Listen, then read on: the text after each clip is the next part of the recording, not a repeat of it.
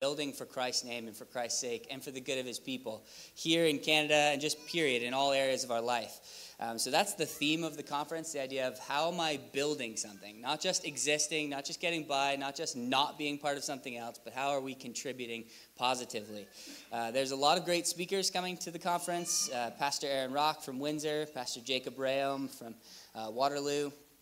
Uh, you may be also familiar with Pastor Nate Wright. They're going to be joining us and helping cast that vision plus a number of breakout speakers. So there's some things on what it looks like for the women to be building in the home. What does it look like to be building economically and with your wealth and your finances? We've got Jonathan Well joining us for that. So lots of great breakout speakers. Uh, it's going to be a, a very useful time. Even if you can't make the whole conference, obviously it's during one of the uh, work week days. Uh, we would encourage you to join along even for the evenings and for the Saturday. Uh, it's going to be worth your time.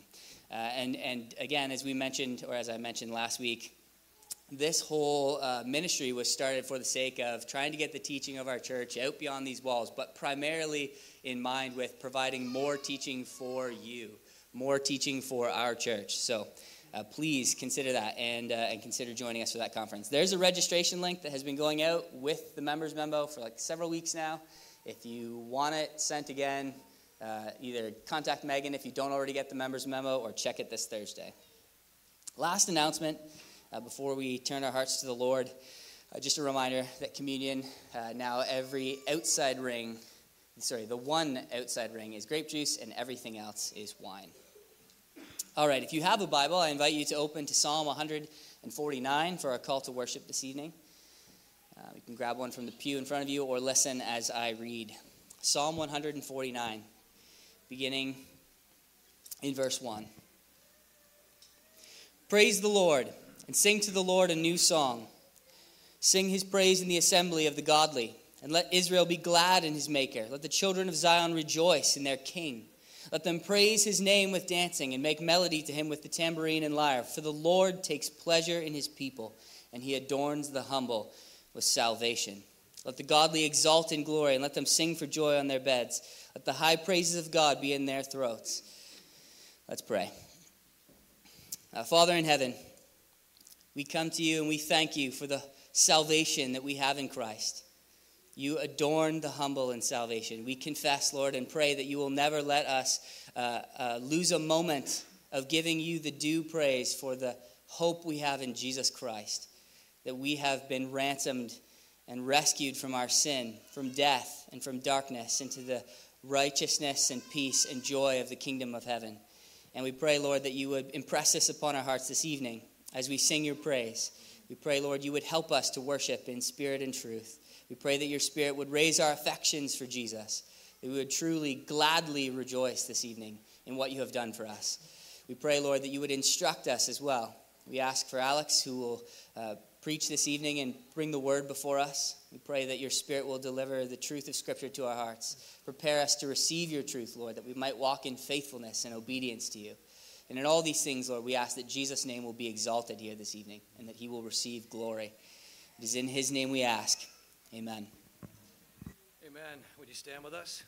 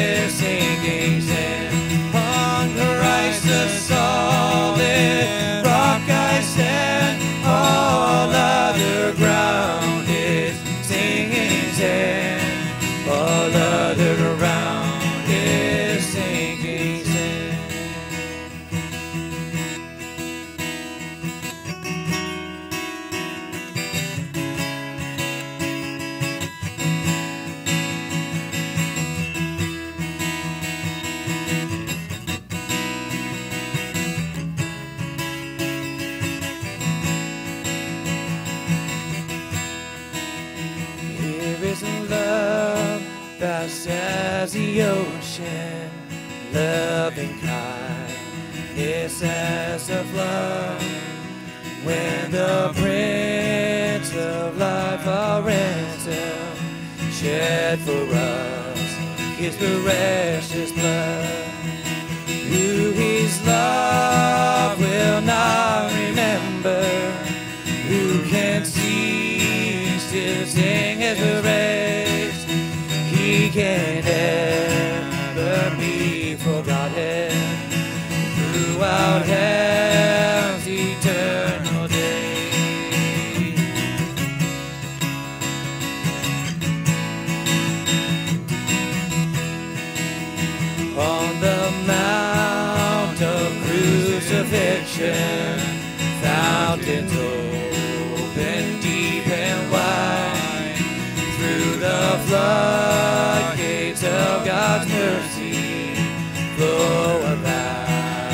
decorations die. Grace and love like mighty rivers poured incessant from above. Heaven's peace and perfect justice gives us a gift.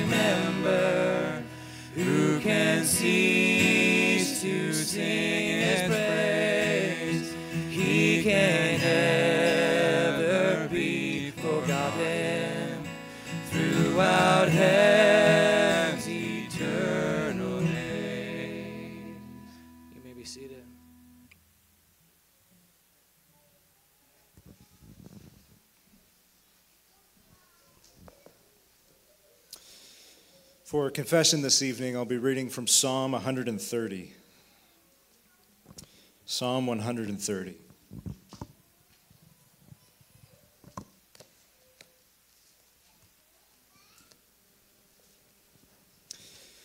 Beginning in verse 1 Out of the depths I cry to you, O Lord. O Lord, hear my voice. Let your ears be attentive to the voice of my pleas for mercy. If you, O Lord, should mark iniquities, O Lord, who could stand? But with you there is forgiveness, that you may be feared. I wait for the Lord, my soul waits, and in his word I hope. My soul waits for the Lord, more than watchmen for the morning, more than watchmen for the morning. O Israel, hope in the Lord. For with the Lord there is steadfast love, and with him is plentiful redemption, and he will redeem Israel from all his iniquities. One of the reasons we have a time in our service each week where we come before the Lord to confess our sins is because the Bible teaches that repentance is meant to be an ongoing reality in the Christian life. Repentance is not something we did at the start of our Christian life, at the start of our walk with the Lord. Repentance is an ongoing, daily, even moment by moment practice, a posture of life where we are constantly turning from sin and unbelief to faith and obedience by the Spirit's power. And so when we come to these times in our service, it's because we acknowledge the reality of this, the need for ongoing repentance. We acknowledge that we all come with a need to humble ourselves again before the face of God, to confess our sins to Him, to turn to Him in faith, and to receive His grace and forgiveness. And not because we're flip flopping in and out of salvation or something like that, but because sin has disrupted fellowship with God. And only through repentance, only through confession and acknowledgement and then turning in faith is that fellowship restored. Now, one of the places where we see this quite clearly, where we see what repentance looks like, is in Psalm 130. I just want to point out a couple things here. First, notice where the psalmist begins. He starts in the depths, he says, verse 1. Out of the depths I cry to you, O Lord. So he, he starts in a place of turmoil and despair, kind of like a, a shipwreck victim here who's clinging to a piece of wood and being tossed around by the waves. This is the place that his sin has brought him. And so, what, is, what does he do? He asks for the Lord's mercy and confesses his guilt. Verse 2 O Lord, hear my voice. Let your ears be attentive to the voice of my pleas for mercy. If you, O Lord, should mark iniquities, O Lord, who could stand? So he pleads for mercy, he acknowledges his guilt, but that's not all he does. Because after that, he reminds himself of the steadfast love and grace of God. Verse 4 But with you there is forgiveness that, and from this point on, the psalmist plants himself in a confident hope of God's redemption and forgiveness. He goes on in verse 5 I wait for the Lord, my soul waits, and in his word I hope. My soul waits for the Lord more than watchmen for the morning, more than watchmen for the morning. Now, where does this confidence come from? How can the psalmist be so audaciously assured that God will hear his prayer and be merciful to him?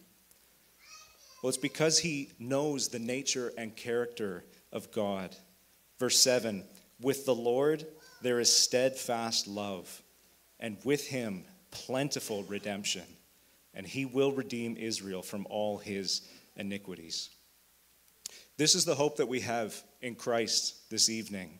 With Christ, there is plentiful redemption because when Christ died, he bore your sins to the full. All of our sin, all of our guilt, all of our iniquity and rebellion, he took it on himself and he bore it into death. He bore it into the grave, and that's where it stays. Like the scapegoat that once a year would bear Israel's sins out into the wilderness, Christ has borne your sin into the grave, and he has made atonement that is both full and final. And having died, he rose in victory, conquering sin and death forevermore. That is the gospel. And so, yes, we have a need to repent each day and each week, but we do so the way the Bible teaches us to. We do so like the psalmist does here, confident that God is merciful and he has supplied plentiful redemption for us through the cross and the resurrection of his Son, the Lord Jesus Christ. This is our hope if we are in him this evening.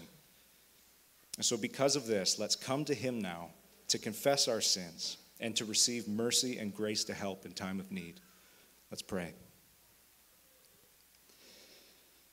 Father in heaven, we do come before you and we confess that we are sinners. We confess that all we, like sheep, have gone astray. We confess, Lord, the insufficiency of our works to ever be able to somehow leverage ourselves into a position of favor with you. Uh, Lord, we are bankrupt in all these ways. We do not live as we ought to live each day. We do not love the things we ought to love. We do not hate the things we ought to hate. We confess, Lord, that we are often um, selfish. We are often self absorbed, consumed with our own needs and desires, and blind to the needs and desires of others. And worst of all, Lord, we care so little for the glory of your name. And Lord, we confess, uh, as your word says, that for all these things we deserve death. We confess that the wages of sin is death. But we rejoice this evening that you put forward Christ as a propitiation for our sins, as the sacrifice that would bear the judgment that was rightfully ours, so that in place of wrath we would receive mercy and kindness and reconciliation. Father, I pray now that you would please turn our hearts to Christ and that you would help us to see uh, the sufficiency of, of his salvation. I pray, Lord, that you would shine the light of the glory of Christ into each heart here this evening, and that there would be none who fail to turn to the Lord Jesus in faith, and that you would help us to follow him in obedience by the Spirit's power. So we pray that you would help us now to continue to worship in, in this hope. We ask in Jesus' name, amen. We come now to the point in our service where we take up the offering, and I'll invite the ushers forward. The Lord Jesus loves us, and he made himself poor that we might become rich. Uh, what better motivation could there possibly be for giving with joy than that? Uh, so, as we give this evening, remember Christ, remember his love, remember his reign, and give with a cheerful heart. I'll pray, and then the ushers will pass the offering around. Father in heaven, we confess with joy that you are the creator of the heavens and the earth, that you own all things. Um, and that in this sense, Lord, we, we really don't own anything, but we are, as your word tells us, stewards of the blessings that you have given to us. And so, Lord, we just joyfully confess your reign over all the earth, and we pray that you would help us now to give in the joyful acknowledgement of that, and we pray and ask for your blessing uh, upon what we do give, that you would use it to magnify your glory in the earth. We pray in Jesus' name. Amen.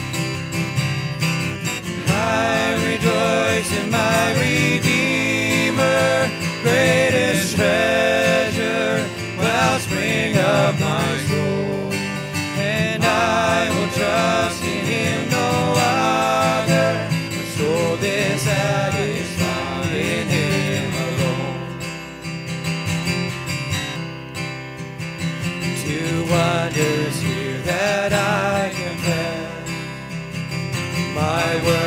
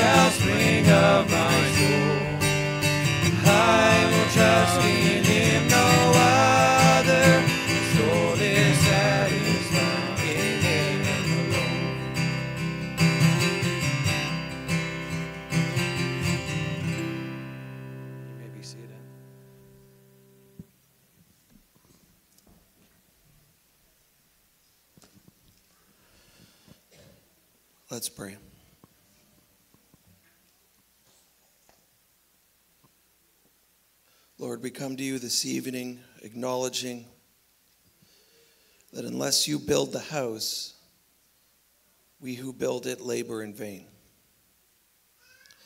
Unless you watch over the city, we who attempt to watch over it stay awake in vain. It is vain for us to rise up early and go late to rest, eating the bread of anxious toil, for you give your beloved sleep. We come this evening and we do confess our vain anxiety and worry over things that we can't control, and forsaking the responsibilities and tasks that we have been called to. Lord, we pray that you would help us to be restful builders in our homes, in our church, in our workplaces, in our community. Lord, I pray that we would not vainly strive, attempting to conquer a world that has already been conquered through the crucifixion. We read in your, your word that you put the powers and principalities to open shame. We need not fear them any longer. There are many spirits. There are there is much darkness at work in the world today in our culture. And yet you have not just in a theoretical way, but in a very real way overcome.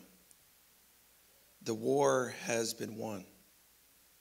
We are not the struggling slaves attempting to confront an enemy that is far stronger than us.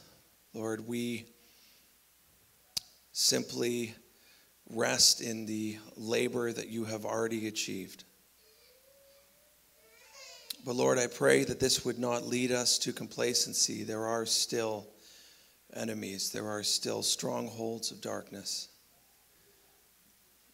And yet, all of this is meant to give us courage, not to incline us to carelessness or, or lethargy, but that we would speak and so live and so build and do all things in light of your finished work. For you were not only crucified, you were not only buried, but you rose again victoriously, and you now reign in heaven. And we take confidence and trust in this reality. Lord, we thank you for your great and precious promises contained in your word. Forgive us for not giving ourselves to the meditation and memorization of your word. How much of our lives are bleak and barren simply because we have not um, been in your word. We have not been directed and led and convicted and comforted by your spirit that only works through your word. Lord, I pray in the few days of a new year, Lord, I pray that we would give 2024 as a sacrifice of praise and thanksgiving to you. Jacob said it well nothing we have is our own. Our families, our jobs, our most precious things are not our own, and at any moment can be taken from us. If we are going into the next year hoping against hope that we can cling on to everything and keep it close and safe, we are deceiving ourselves. The world is not a safe place. It has never been a safe place. The only safety is to be found in the refuge of Christ and nowhere else. Lord, we pray for those in our midst this evening who are perhaps lying awake at night eating this bread of anxious toil. Uh, for those who are facing various trials and sufferings, we do think of our dear sister Maureen and, uh, and her husband now back in the hospital. Lord, we pray that you would be a close comfort to her and a spirit of conviction to her husband. Lord, we pray that you would give the doctors wisdom and that they would be able to fix whatever is wrong with, with Dan, Lord. But we do lift him before you. You know his heart, you know the frame of his soul. And we simply lift him to you, Lord, to do the work. It is tempting for us to want those we care about just to be safe and just to be secure. And yet, what about a danger that drives the sinner to the place of Christ? Well, for these, we must give you thanks, even for these severe providences. Um, how many of us, Lord, would have ever tasted and seen that you are good had we just been allowed to continue on our path of, of complacency? we pray for others, Lord, perhaps even here this evening, uh, who are facing private turmoil and trials. Lord, I pray if these are not yours, I pray that um, they would stop resisting you, resisting your spirit. And indeed, at the end of the day, no one can resist you. And that is a wonderful truth. Because if we were just left to ourselves and our sin, we would, we would never choose you. We would always flee from you. We would always run in the way of the blindness of our deceit. So we thank you for your gracious intervention. At so many points in our life, we can look back and see how you have intervened and saved us from our own ruin and sabotage. Lord, we lift up our church to you. We pray that the work that you have begun here, you would continue to do, that you would continue to glorify your name, that you would continue to do the work of building up your people, uh, that we would um, uh, put ourselves in the midst of accountable relationships, um, that we would seek to, to warn each other as, as the days grow darker, uh, as the deceits abound, that we would um, seek to truly love one another. A love that is honest and that seeks for the best of others and that does not walk in envy. Lord, your Spirit must produce these fruits within us, in our midst. We long to be a place that is a refuge for sinners and a, um, a place of encouragement for the saints. And you must do this. You must continue to sustain the work that you have begun. Lord, would you um, glorify your name and the name of your precious Son, Jesus Christ, in our midst? We pray all these things in your name.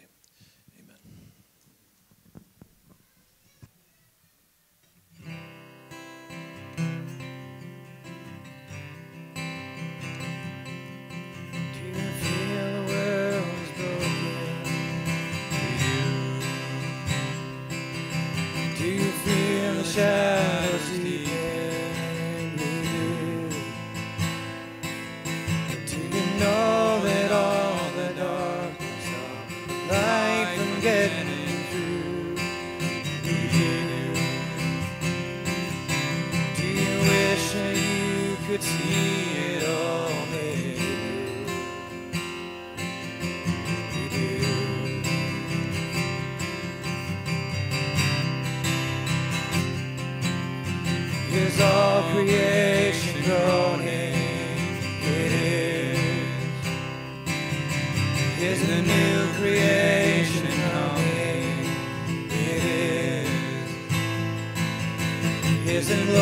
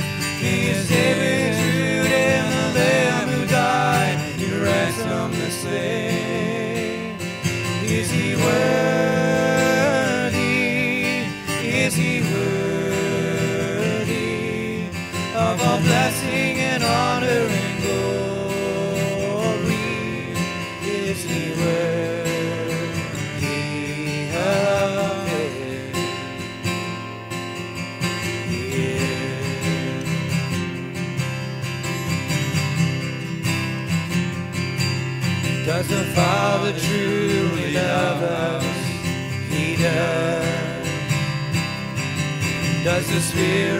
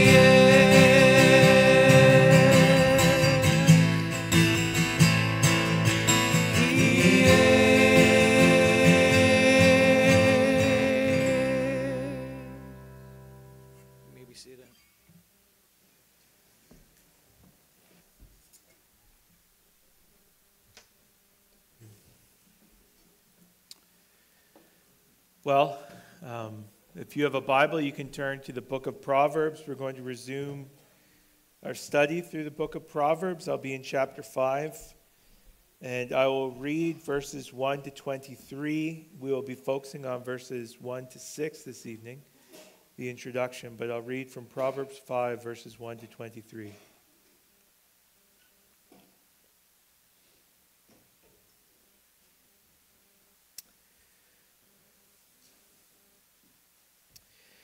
My son, be attentive to my wisdom.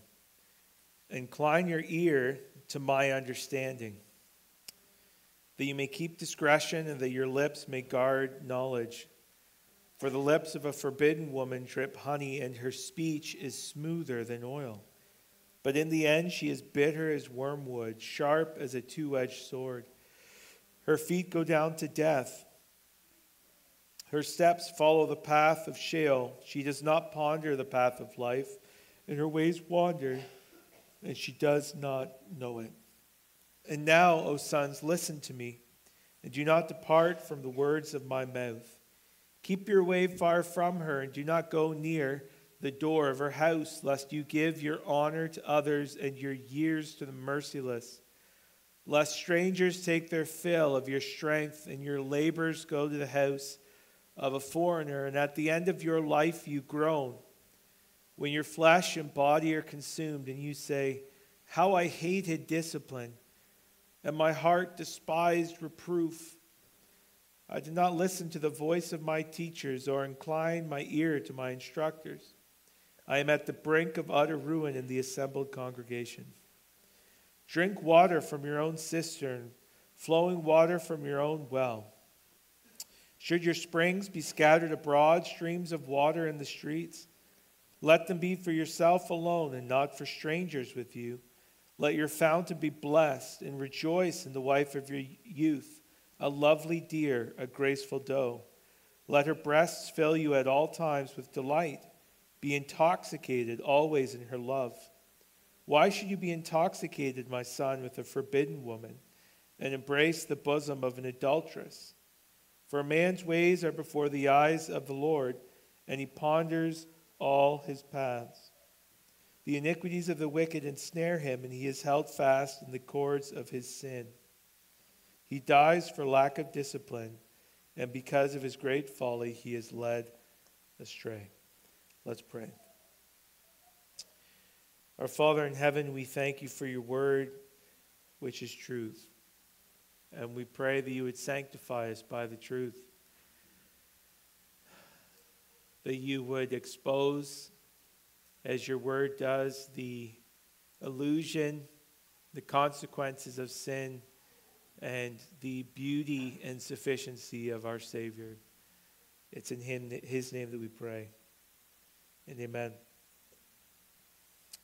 I'm going to focus this evening on verses 1 to 6, which serve as the introduction to a homily or a lecture, uh, an exhortation that the father in the book of Proverbs gives to his son.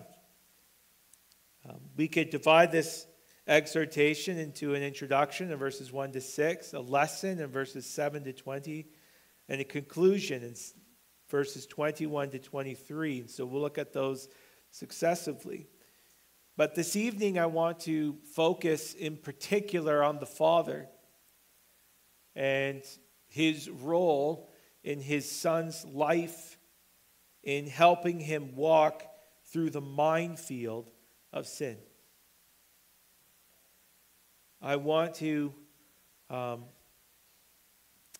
look at how fathers are responsible to walk through the minefield of sin with their children.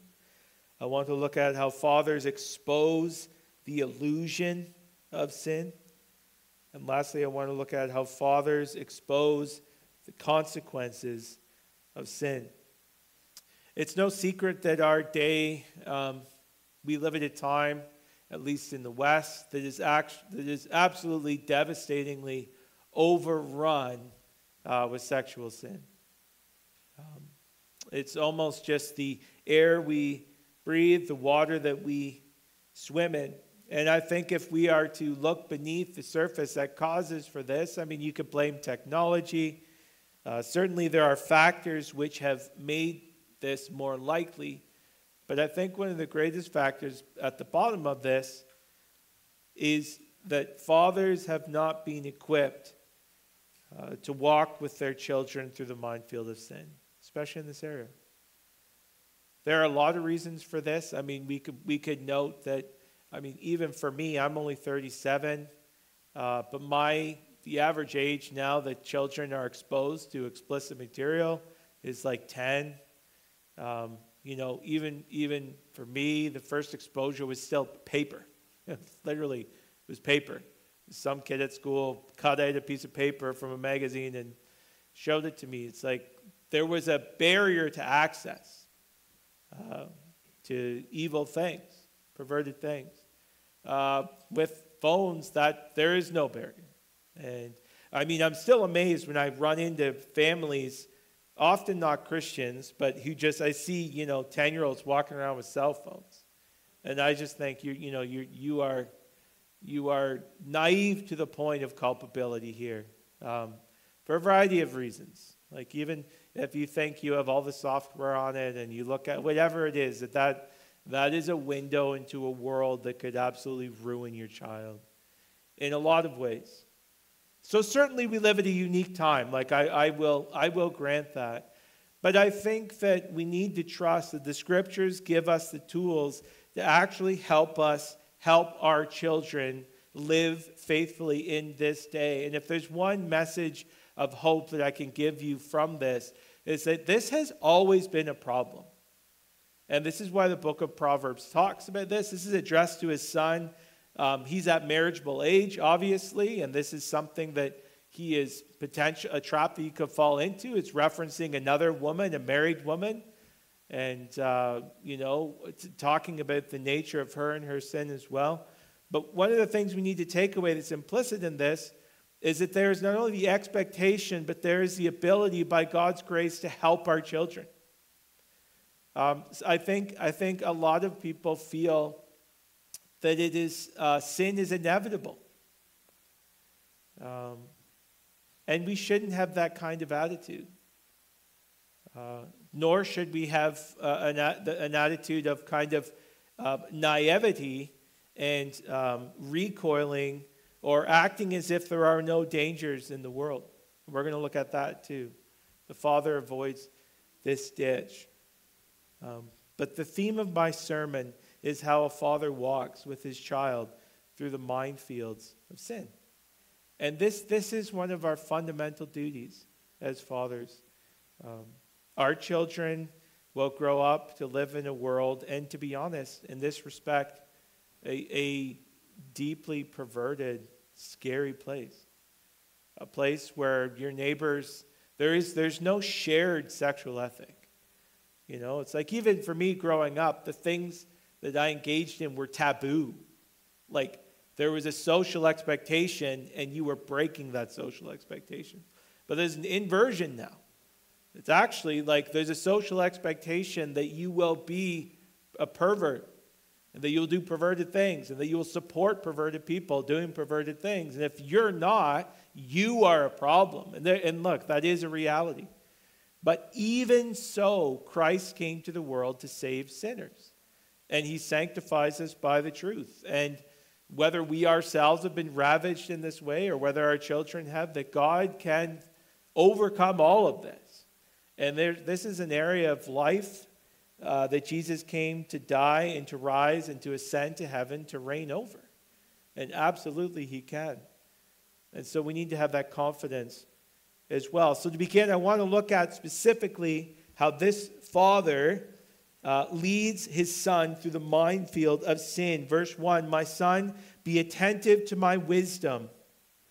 Incline your ear to my understanding that you may keep discretion and your lips may guard knowledge. The big idea is that life is a minefield of sin and temptation, and the father's role is to lead their son through it. I have referenced several times Alfred the Great because I read a biography of him last year. There was a really good biography by Ben Merkle. It's super short. I recommend it moves quickly, covers a lot of historical facts in a good narrative form. Um, but he's known for many things, but his successful defense against the Vikings was necessary for all of the other accomplishments. So, everything that he went on to do as far as religious and education reform, as far as uh, defenses, as far as infrastructure, uh, transform, you know, law, you know, transforming the laws of England, these types of things. All of this could not have happened if he wasn't first successful in defending the land against its greatest threat, and that was the Vikings. And the Vikings, I mean, it's weird to watch shows about Vikings now, and, and they are pretty brutal actually, but the Vikings were brutal. They're not to be, they're not to be uh, admired. Uh, they were a brutal, bloodthirsty, um, barbaric people. And he was kind of, you know, they, they would go after the easiest targets, the monasteries. So they would look, they would intentionally look for the point of least resistance, and they would overwhelm it with violence, and they would loot and pillage. This is literally what they do.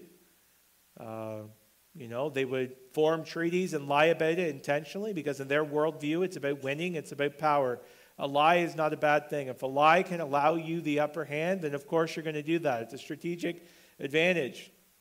Um, and so he was tasked with defending his people against uh, these brutal invaders. He didn't inherit an empire, but he built a kingdom.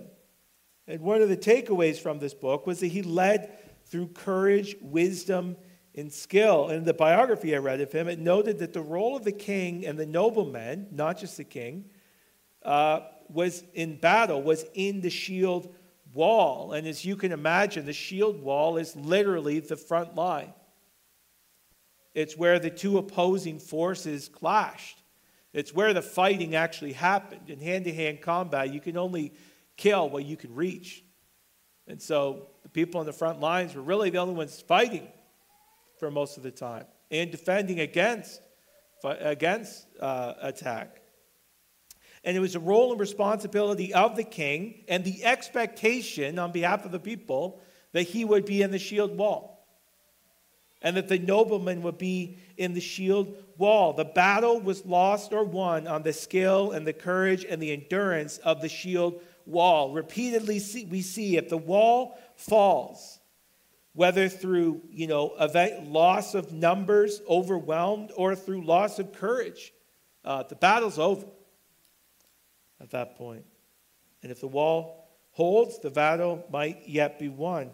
And for our purposes, we have to note that the expectation that those in authority, of those in authority, was that they were part of the wall. They were not permitted to stay home, to send an army to do their fighting, nor even to stand at a safe distance and give orders and directions. They had to lead by example. They had to face the enemy themselves and overcome their own fears. God calls fathers to be the kind of men who lead from the front. The kind of men our children look to in the midst of their own battle against Satan and sin and temptation. And this is perhaps the most important practical point of everything I'm going to say. That we need to have the kind of relationship with our God, and we need to have the kind of relationship with our children that when they go through the minefield of sin that they will go through, that we are the first ones they go to as humans, not the last. And this, there's so much that could be said about this. Um, but this is, this, is a, this is the kind of relationship that we need to cultivate. Not the singing in the car, not the happy family dinners alone. Those are great. But we need a kind of relationship that when they are faced with great dangers and great threats, and God forbid, great failures, that, that they know that we are there with them. We don't stand back and tell them what to do from a safe distance. We have to observe from this text that it's the father who leads his son through the minefield of sin. Too many of us have abandoned our children to walk through that minefield alone or even led them into it ourselves through our own sin. But the father in Proverbs does neither. He is a guide to his son. He directs his son to give attention to his, use the word my, wisdom, and incline his ear to his, using the word my, understanding. This is unique. One commentator notes that this call is not simply to follow his words, this is important, but the substance and end result of his words. In other words, he's not up on the hill directing things, he's in the shield wall, saying, Follow me, fight this way. Follow my path. This is what the Father is saying to the Son. We can make several observations from this principle. Um, fathers must be characterized by fighting sin. We must, as Owen said, daily be standing on the belly of our lusts. Uh, we can't lead our children into battle if we're not in the fight or if we're constantly losing the fight. Um, we must, by God's grace, get in the fight. And by God's grace, by His Spirit, and by His Word, be putting to death the works of the flesh. We are either living or we're dying. There's no coasting in the Christian life. We are either putting to death the works of the flesh by the power of the Spirit, or we are walking in the flesh. There's only two ways you can live every single day there's only in the Spirit, and according to the Spirit's desires, and according to the Spirit's words, or in the flesh, according to your sinful desires and passions and old way of thinking. But that's the only way to be. We're either in the Spirit and winning the fight, or in the flesh and losing the fight. And perhaps the biggest paradigm shift that needs to happen for us as men is to realize that every day, every moment is a battle. And we are either fighting the battle with the tools and the weapons that God gives us, and we will therefore make progress in that, or we are losing the battle, even if it doesn't seem like it. You know, even if it's you're listening to this, you're saying it's like, well, I'm I'm not having an affair, and I'm not doing this, and I'm avoiding that, and it's like, okay, well, that's good, um, but it doesn't mean we're actually making ground. We are not actually resisting. So, fathers need to be characterized as those who know how to fight sin. That Jesus Christ tells us, and we have confession every Sunday, he says that we need to daily ask for the forgiveness of our sins. And First John tells us, whoever says he's without sin is a liar and the truth is not in him. So there's no perfect fathers. And in fact, men who act and pretend as though they have no sin to confess are losing. you are losing. If you are not aware of sin in your life and you are not aware of your need for forgiveness, and that you can't honestly, at the end of the day, pray like Jesus taught you, Father, forgive us our sins. If you don't know any, then you are being overrun by them. Because you do have them. I have them. We have them. So this is not this is not a, a call to perfection in the sense that uh, the illusion of perfection we need to seek after the holiness without which none will see the Lord. We need to pursue Christ. We need to be perfect as our Heavenly Father is perfect while acknowledging that sin remains. And so, a man who is in a fight against sin is not a sinless man. There's only been one. His name is Jesus Christ. But a man in the fight against sin will be tenderhearted, will be brokenhearted, will confess it to God, and will seek to put it to death by the Spirit. Um, true battle is costly. Uh, there's no one who leaves the shield wall without wounds.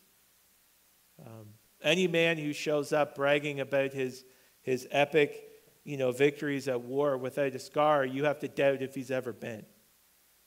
And so the same is true of Christian men in our fight against sin. Um, so I'm not saying that fathers are perfect. In fact, the opposite. Fathers acknowledge their shortcomings, their weaknesses, their proclivities. And this is actually part of our fight. Um, second, fathers must be present with children in their sin. By refusing to deal with sin explicitly, we leave our children susceptible to its illusions. Um, We shouldn't reject our children when they sin. We should lead them to Christ. And we warn them beforehand repeatedly so that they can avoid these pitfalls. But the big takeaway from my first point is that we need to be present with our children. We need to lead them intentionally through the minefield of sin. How do we do this? We do this in two ways. We expose the deadly illusion of sin, and we expose the consequence of sin. That's what the Father does for his Son. Um, for the lips of a forbidden woman drip honey, and her speech is smoother than oil. But in the end, she is bitter as wormwood, sharp as two edged sword. The strategy of the Father to protect his Son from sin is first to expose the true nature and then the consequence of sin. One of the most basic principles of war is to know your enemy. Whether you are a general of an army or a professional fighter or a coach, uh, you cannot wage a successful campaign without some knowledge of your opponent. I mean, you might get lucky a few times, but all things being equal, um, you won't. And so it has been widely acknowledged in practice that you need to gain knowledge, you need to do research, you need to consider their tactics, their strategies, their strengths, their weaknesses. The same is true in our battle against sin. We must be able to see through the illusion. As in all combat, there is an attempt on the part of sin to camouflage itself, to hide its true nature and intention, to not engage in open warfare. There's perhaps no sin like sexual sin that does this, to present itself as the exact opposite of what it is, to appear sweet and alluring and harmless, but in reality, be deadly. This is what the Bible refers to in the New Testament as the deceitfulness of sin. And one of just the practical points to make is we need to teach our children that sin is always masked as something else, almost always. That's why we give into it. Pretending to be something that it's not, from Satan and his original temptations, but ever since. Uh, sin is always, and then there's a sinful desire in us to justify our sin by pretending it's not what it is, by explaining it away or pretending that it's something else.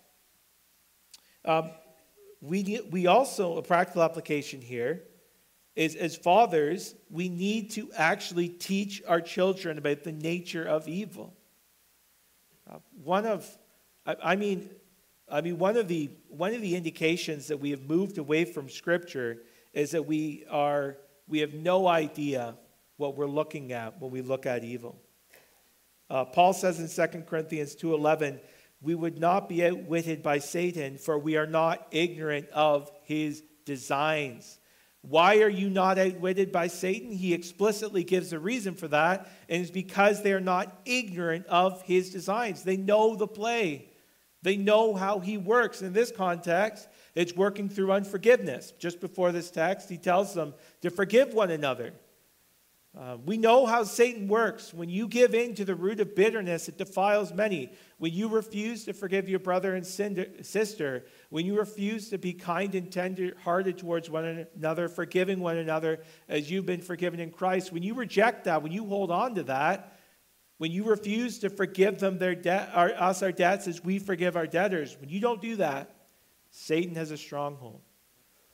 And so, one of the things we recognize in our warfare against the enemy is that we need to be constantly not only asking forgiveness, but extending forgiveness. But all of this is part of our understanding of how the enemy works. We're not ignorant of the way he works. And so many Christians today, sadly, with more access than we have ever had to teaching, to the scripture in so many translations and accessible volumes, we have no idea about the nature of evil.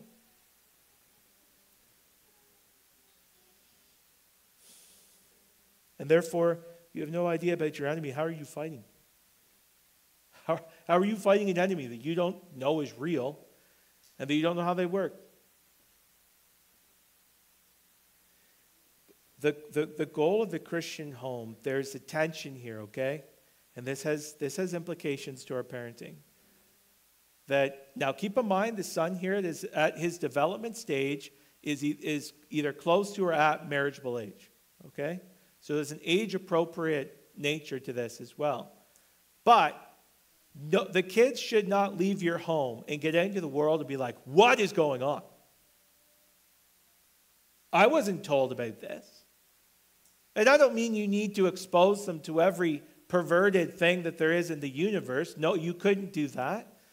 But our children, part of our responsibility as parents is to teach our children about the nature and the reality of evil so they know their enemy when they see it and they can overcome with God's help. And too many Christians' homes spends 18 years insulating their children from every bad thing in the world. And people then go out into the world and they are completely overrun because they haven't actually been taught to stand against evil. They haven't actually been taught to see evil for what it is.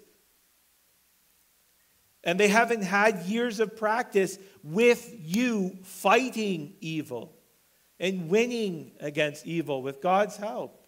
Of, we want our kids to fail in our home right? If they're going to sin, and they are going to sin, we want our kids to sin and then be reconciled to God through Jesus Christ and be reconciled to us and to teach them and to train them to overcome their sin by the word and the spirit of God. We want them to do that while they're with us, not figure out 10 years later after the wreckage and the ruin. So I hope you noticed when I was reading this about the father's explicit description of the forbidden woman. Uh, there is no. Um, we're going to go into this more as the weeks go on, but this is a tension you need to wrestle through as parents. Um, obviously, there's a, an exposure that is not good for your kids, and there's a developmental element to this. Uh, but we need to be frank with our children. And um, the scripture, I mean, it's funny. Unbelievers read the Bible and think it's like very dark and crazy. And you would think, talking to Christians, it's just full of life verses for a happy day. Like the, the Bible is a, a dark book. The, the Bible is an extremely dark book. And the, one of the functions of the Bible is to lay bare the heart of men. There is, there is no secrets after you read this book. There's nowhere to hide. You can't read this book and go, it's like, well, I wasn't in there. You know, it's like, oh, I guess, you know, I'm not one of those guys, or it doesn't really speak to me. The Word of God, and this is why we avoid the Word of God, because our works are darkness, the Bible says, and we don't want to come to the light. You don't want to stand under the under what it says um, that, that everything that we do is before the eyes of the Lord. It says at the end of this chapter 5. And we don't like that. Anyways, the point I'm saying is that the Bible uh, teaches us and instructs us into the nature of evil. And the reason this is important is because evil is deceptive, and evil always pretends to be good. And your children need to not listen to those lies. And they need to hear someone say it's for your safety and think, get away from me, you commie. Like they actually need to know that. That, that wait a second. Bad people say good things. Hot women aren't good wives. Good times doesn't necessarily mean good life. You need to know that. You need to have a category for that in your mind. Fathers must know thine enemy.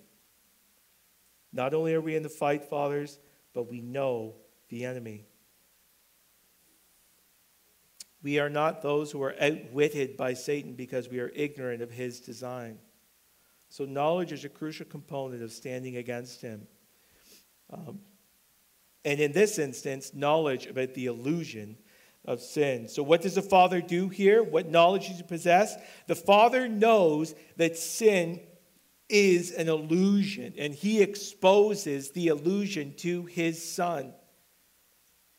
The lips of a forbidden woman drip honey, and her speech is smoother than oil. She is enticing.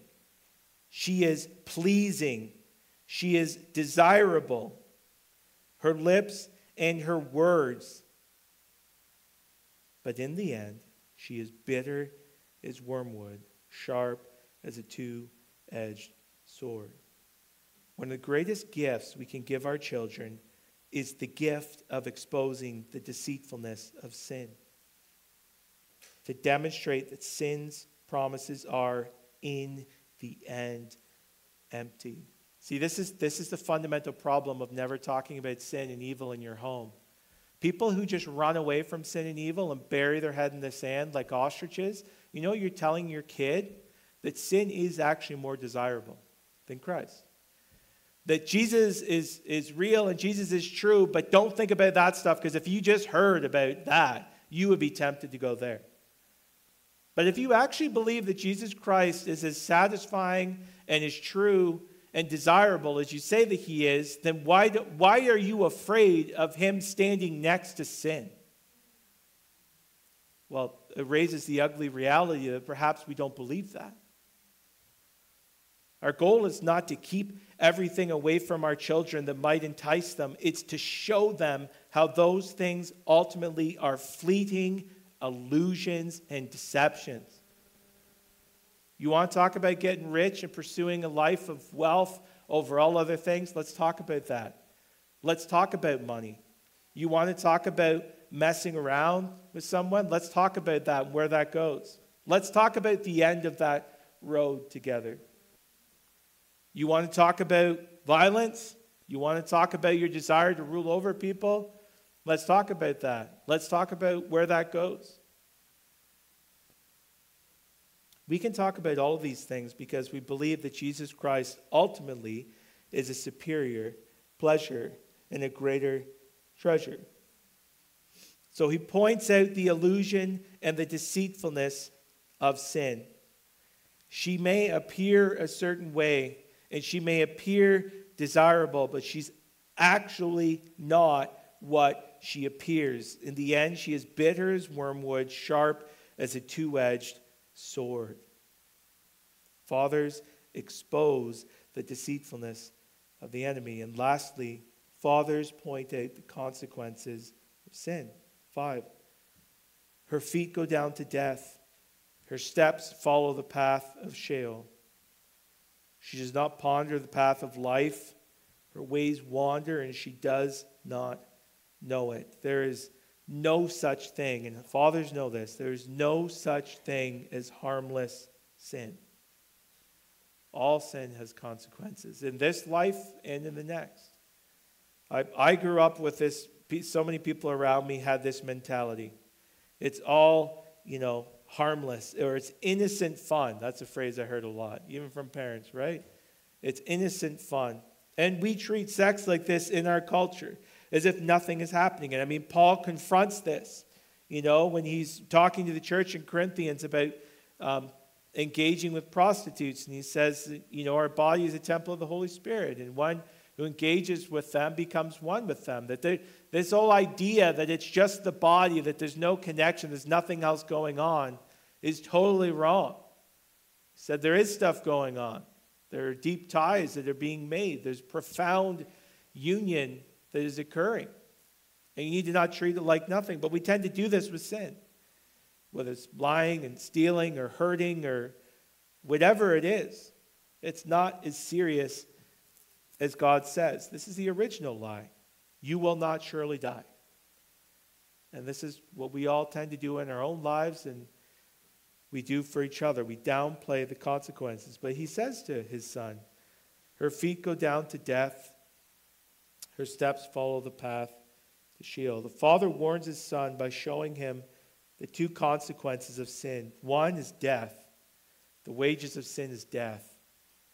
And that ought to sober us all the time.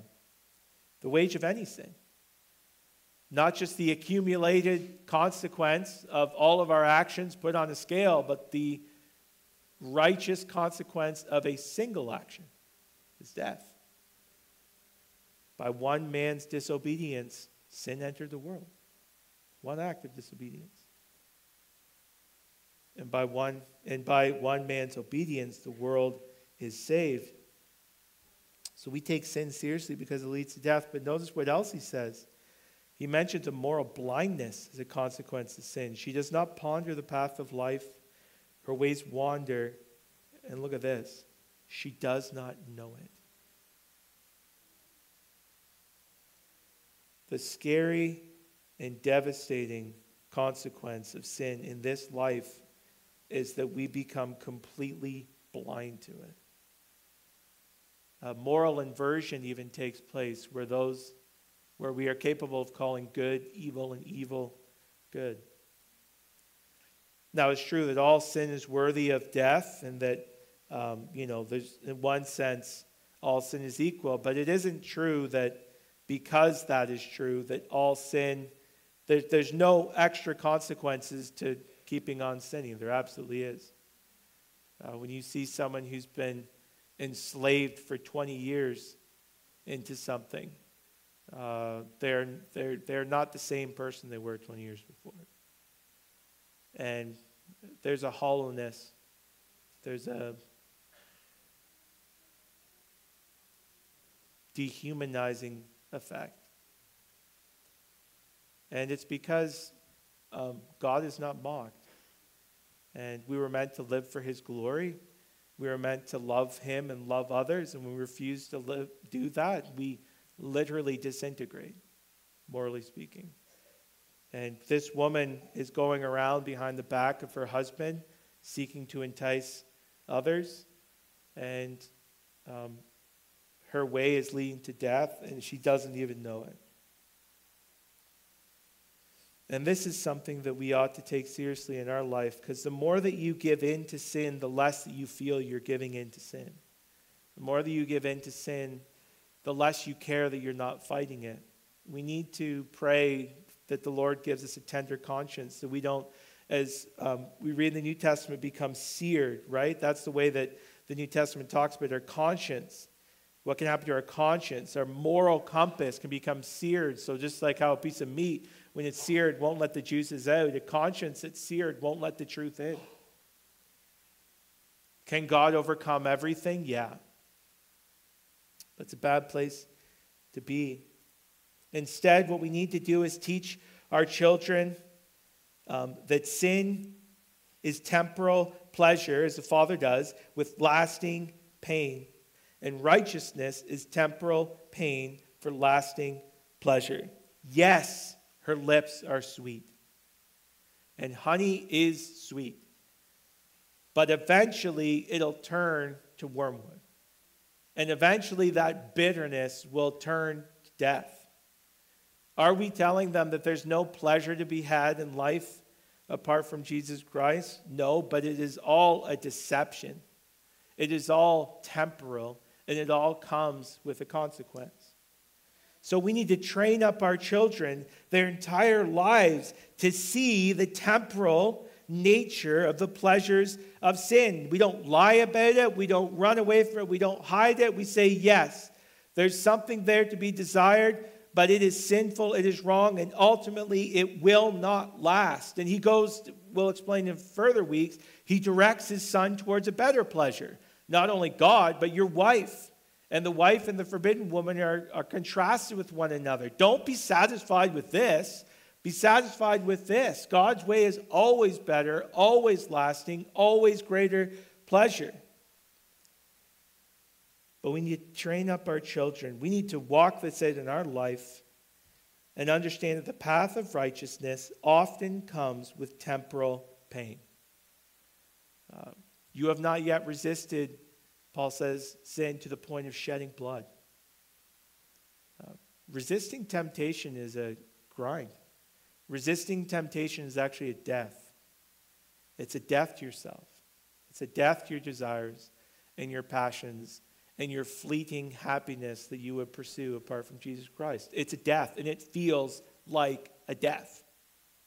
But on the other side of death is life and joy and happiness and peace and a clean conscience. We need to teach our children about the temporal pleasure of sin and the lasting pleasure of Christ. This is ultimately the antidote to everything.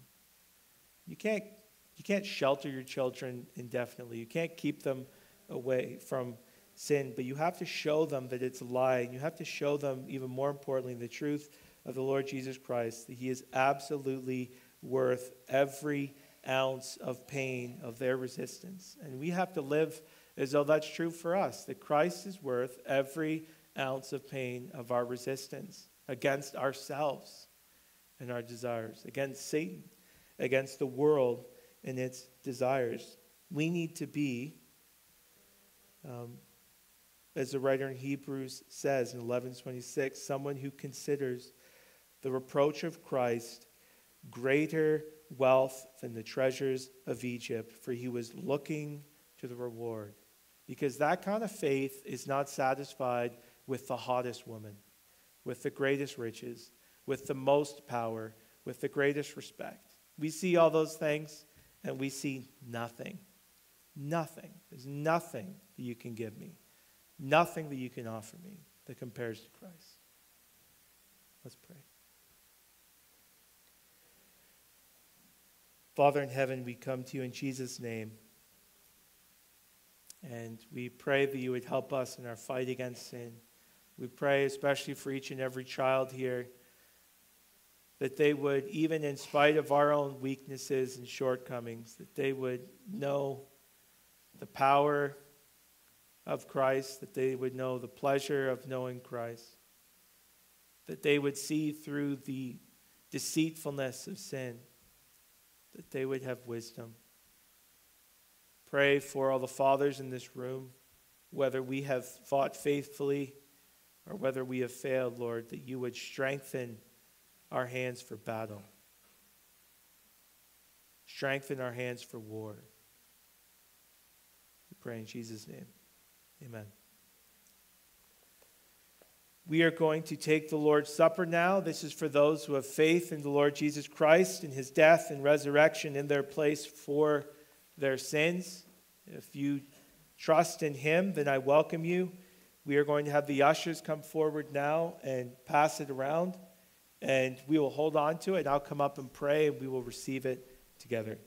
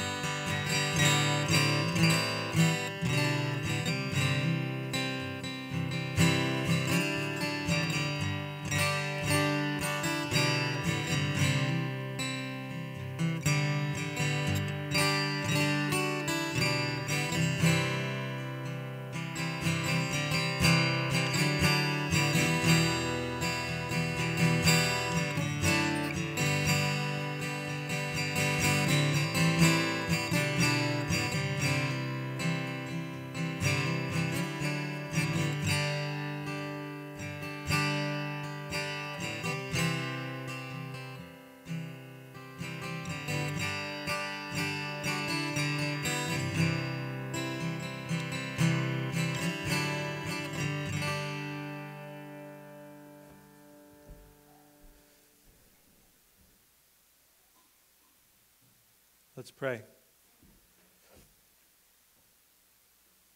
Our Father in heaven, we come to you in the name of your Son, Jesus Christ, and we thank you for his body which was broken for us,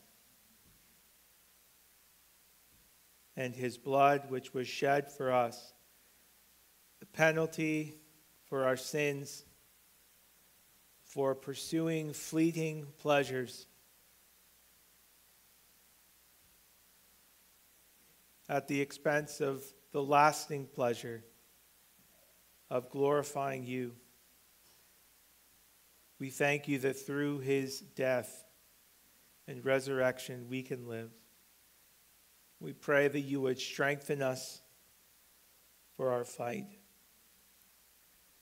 We pray this in Jesus' name. Amen. Let's eat and drink in remembrance of him.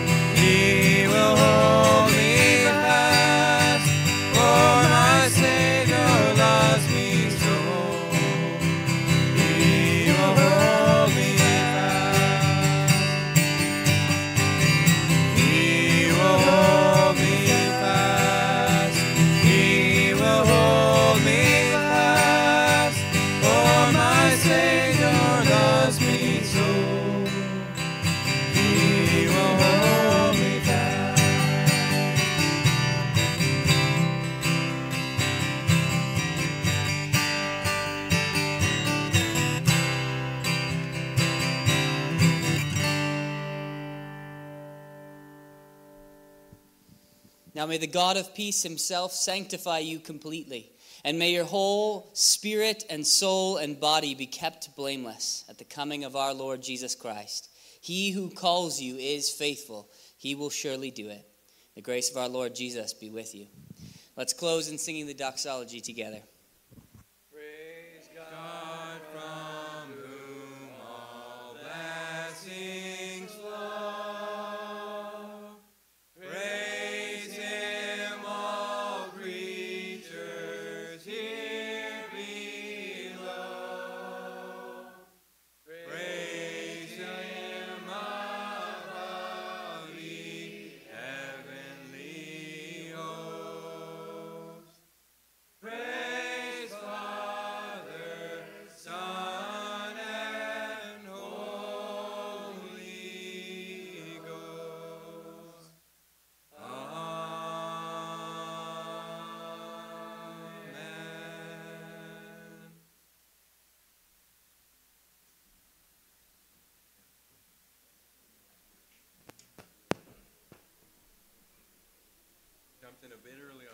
hundred.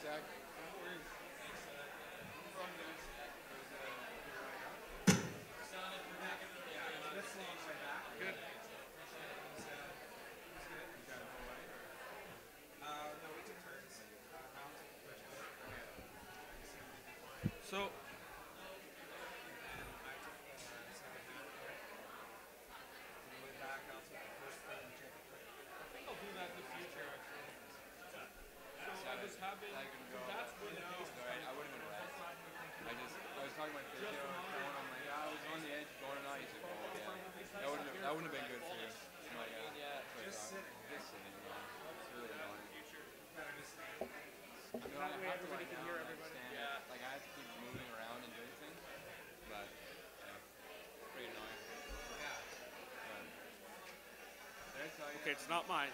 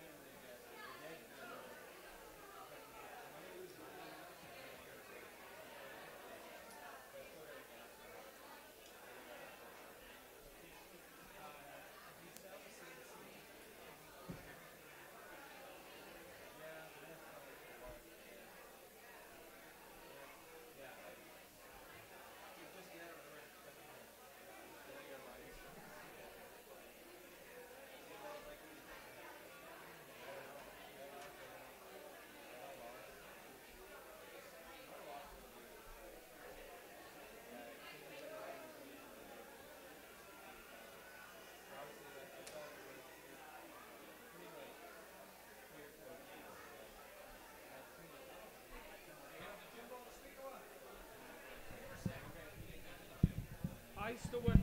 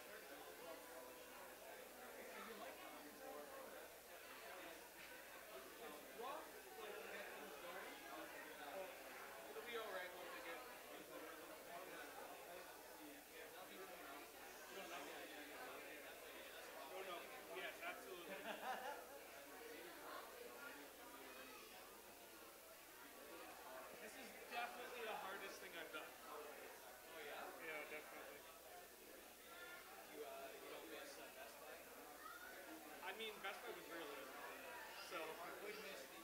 I missed the easy. Yeah. Well, we were just talking about this this morning. That the easy things are uh, it's not what brings us. Yeah. The hard things. Yeah, it's definitely. I mean, it's just what seriously, right? Like